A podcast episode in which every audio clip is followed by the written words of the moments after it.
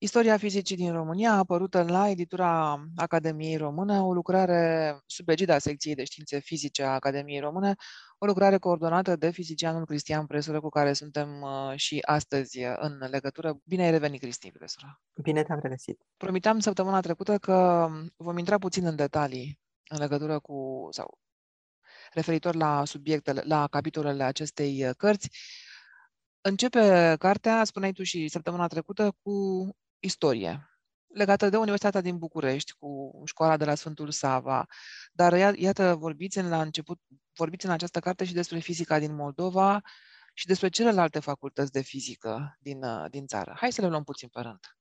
Da, pot să vorbesc, de exemplu, puțin la început despre școala de la Sfântul Sava de la București, care a funcționat undeva la sfârșitul secolului al XVII-lea, începutul secolului al XVIII-lea, acolo unde fizica s-a predat în limba greacă. Și, atenție, existau la vremea respectivă 3 dascăli, dintre care unul pleda logica, retorica, fizica, despre cer, despre suflet, despre naștere și pieire, și cea din urmă, metafizica.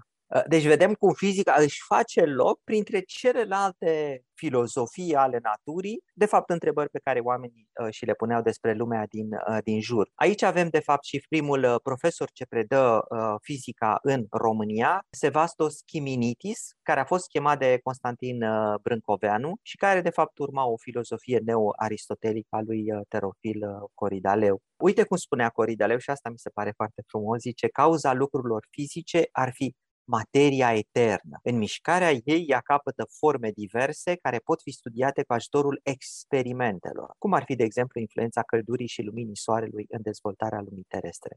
Deci vedem deja aici bazele de fizică, după care toată această istorie se continuă la București cu Academia Domnească Sfântul Sava, unde avem alți profesori greci, vorbind în limba grecească, venind din Europa, cum ar fi, de exemplu, Riga Svelestindlis, Grigore Constantin Vardalahos. Și foarte interesant, pe vremea respectivă, examinarea elevilor era publică. În anul 1811, de exemplu, elevii au trebuit să răspundă la întrebări despre respingere, rarefierea aerului, topire, explozie și electricitate.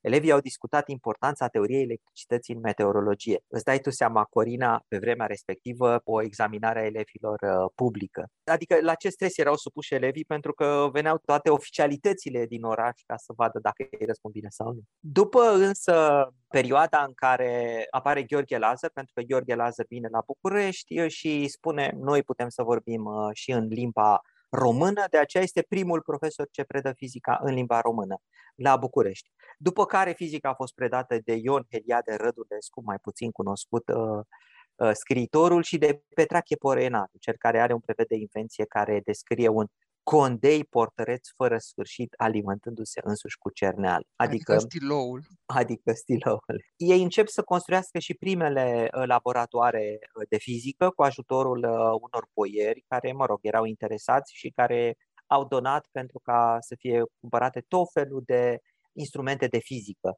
Însă ei nu înțelegeau așa de bine importanța lucrurilor. Și se spune că în perioada Revoluției Pașoptiste, Colegiul Sfântul Sava a fost transformat în cazarmă. Sălile au fost golite de mobilier, iar instrumentele de fizică au fost adunate în curtea școlii, unde au fost lăsate în voia ploii și zăpezilor.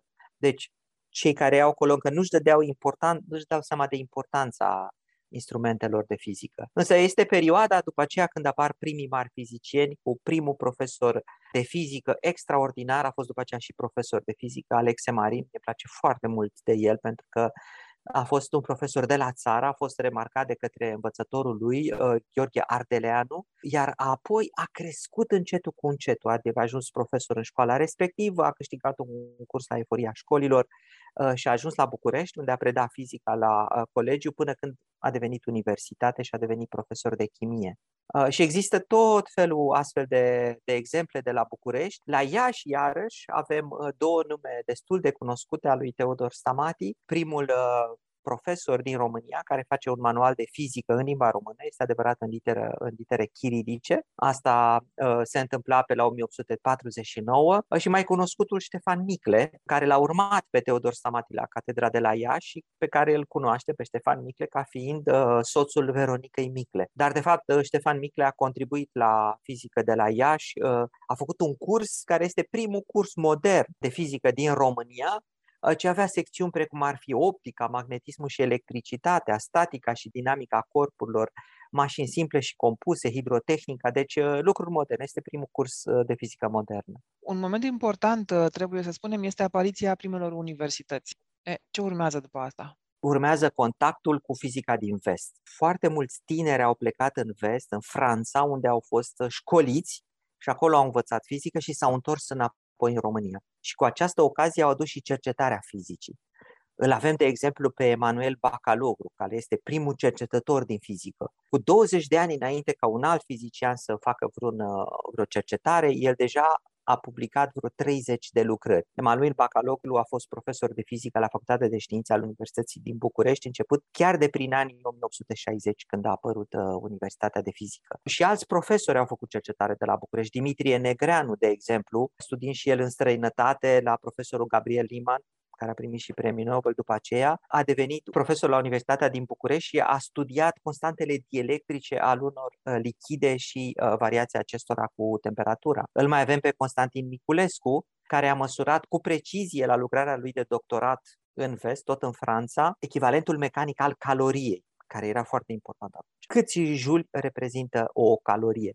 Și la Iași îl avem pe Dragomir Hurmuzescu, care pentru perioada respectivă, înainte de primul război mondial, poate că a fost într-adevăr cel mai mare cercetător experimentalist român, cu rezultatele cele mai de impact. El a fost, de exemplu, primul care a demonstrat că razele X pot fi ionizate. Lucru foarte important astăzi la spitale și oriunde, razele X sunt ionizante, deci ne pot face rău. Lucrul acesta a fost demonstrat de către Dragomir Hurmuzescu și asta pentru că el a reușit să îmbunătățească un aparat care se numește electroscop și care măsoară sarcini electrice foarte bine și câmpurile electrice foarte bine. Și datorită acestui electroscop, Hurmuzescu, el a putut să facă niște măsurători foarte precise.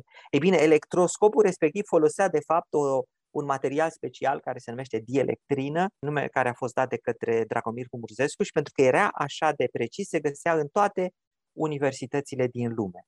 Deci suntem în perioada de până la primul război mondial, când în România au apărut primii cercetători români de impact mondial. Acum, sigur că noi nu o să putem merge pe firul fiecarei pagini din această carte, care, repet, este foarte, foarte bine documentată și, încă o dată spun, e ca o poveste, curge ca o poveste, deci foarte accesibilă. Are și noțiuni foarte seci și foarte specifice, dar, în general, curge ca o poveste frumoasă. Hai să ne oprim puțin asupra capitolului în care vorbiți voi despre alte facultăți de fizică, pentru că au fost și la Timișoara, și la Cluj, da, și la Craiova, de exemplu. A fost învățământ superior de fizică.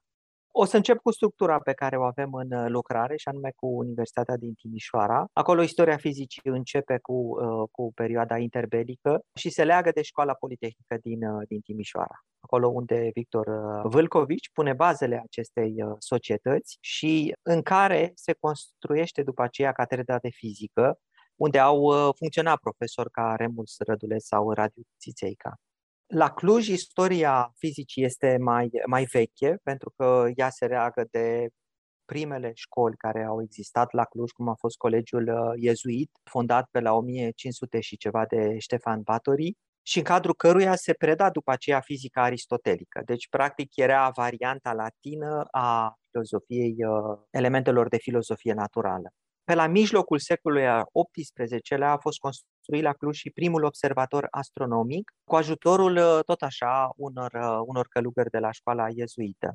Apoi Maximilian Hell, un nume cunoscut, realizează noi proiecte pentru acest turn astronomic, dirigează construcția și comandă instrumente astronomice de la Viena pentru ceea ce vrea să facă. Dintre profesorii de la Cluj, poate ar merita menționați profesorii Augustin Maior, care a contribuit la telefonia mobilă, sau profesorul Aurel Ionescu. Avem și un capitol despre fizica de la Cernăuți, pentru că în perioada interbelică Cernăuți a făcut parte din România Și această facultate de fizică care exista la Cernăuți, de fapt, a fost pornită de pe vremea când Cernăuți era sub ocupație austriacă. Și deci era o școală foarte bine dezvoltată, conectată la ceea ce s-a întâmplat în vest. Și la Cernăuți, de exemplu, îl avem pe profesorul Eugen Bădărău, care continuă aceste cercetări la Cernăuți și care se mută după aceea la București pentru a continua cercetările pe fizica plasmei.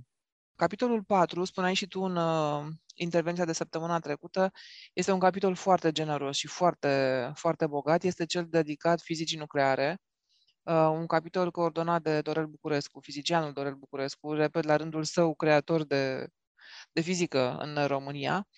Iar aici este foarte important să spunem măcar începutul fizicii nucleare din România și câteva nume de fizicieni pe care, repet, cum ce mai spuneam, n-ar trebui să nu le ținem minte. Fizica nucleară în România începe prin contactul școlii din jurul lui Marie Curie și al cercetătorilor care se făceau în Franța. Pentru că o parte din cercetătorii români s-au dus în acele laboratoare și la începutul secolului 20, atunci a apărut fizica nucleară.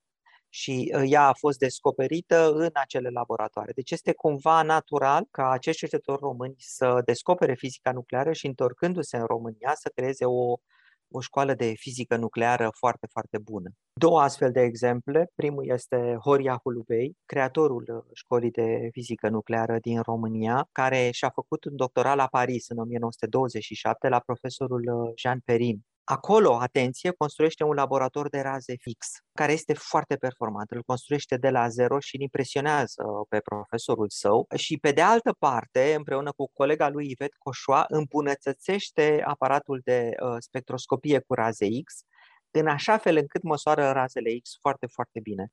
Și asta îi permite să facă cercetări avansate din fizica nucleară.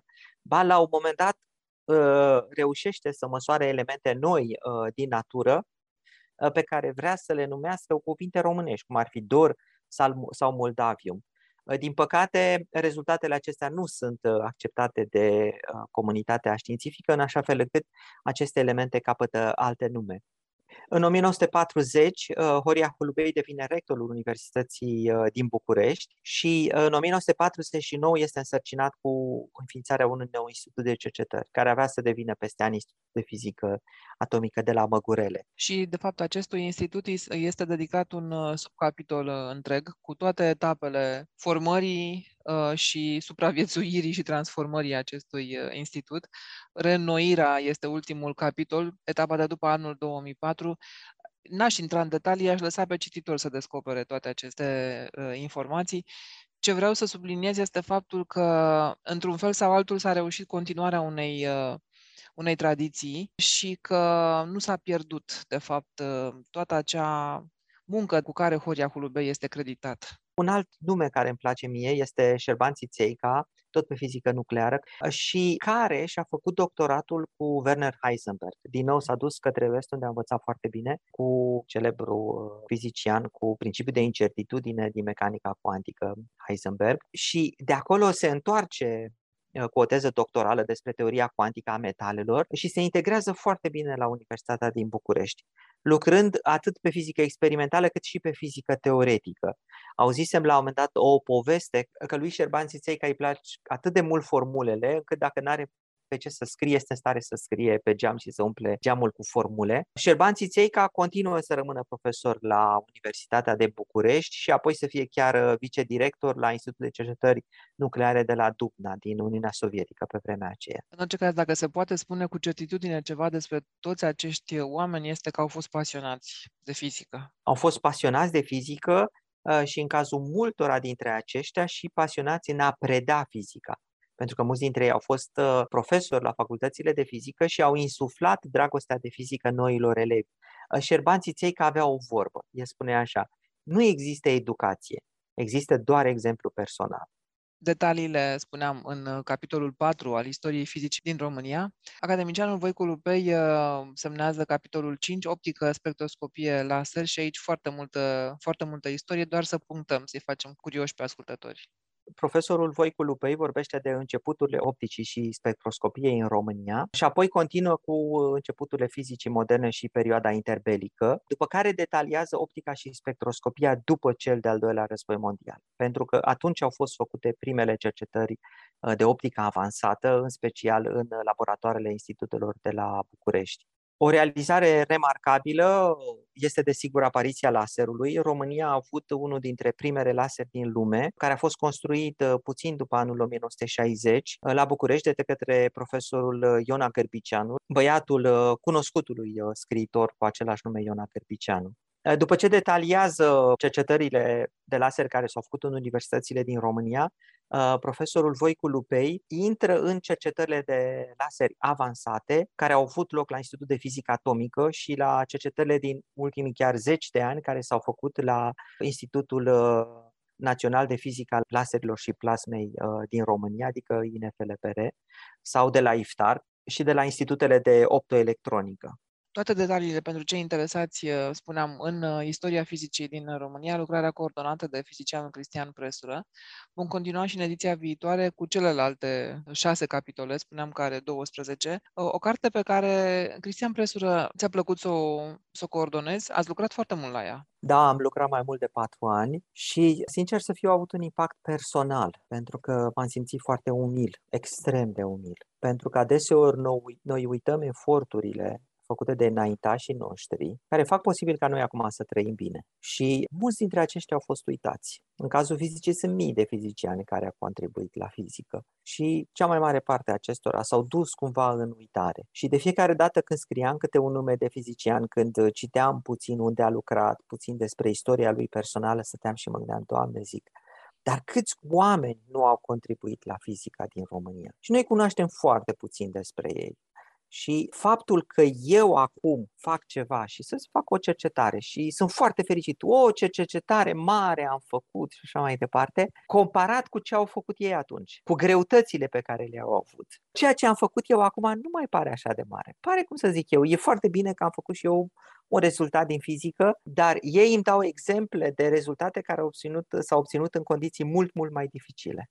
Și deci tot acest exercițiu e de fapt pentru mine a fost așa, un exercițiu de umilință și de un exercițiu de recunoaștere a contribuției pe care l-au avut atât de mulți oameni, nu numai la fizică, ci la faptul ca să trăim mai bine, la societatea noastră modernă. La cunoaștere în general, și asta poate n-ar trebui să uităm, că tot ce avem astăzi se datorează unor oameni care au construit, care s-au gândit sau nu la glorie, și-au dorit sau nu gloria, și-au dorit sau nu să rămână în cartea de istorie, cert este că, iată, a trebuit să ne gândim la ei. Mulțumesc foarte mult, Cristian Presura, ne reauzim săptămâna viitoare. După cum spuneam, continuăm să prezentăm foarte pe scurt și celelalte capitole. Până atunci, toate bune! La revedere!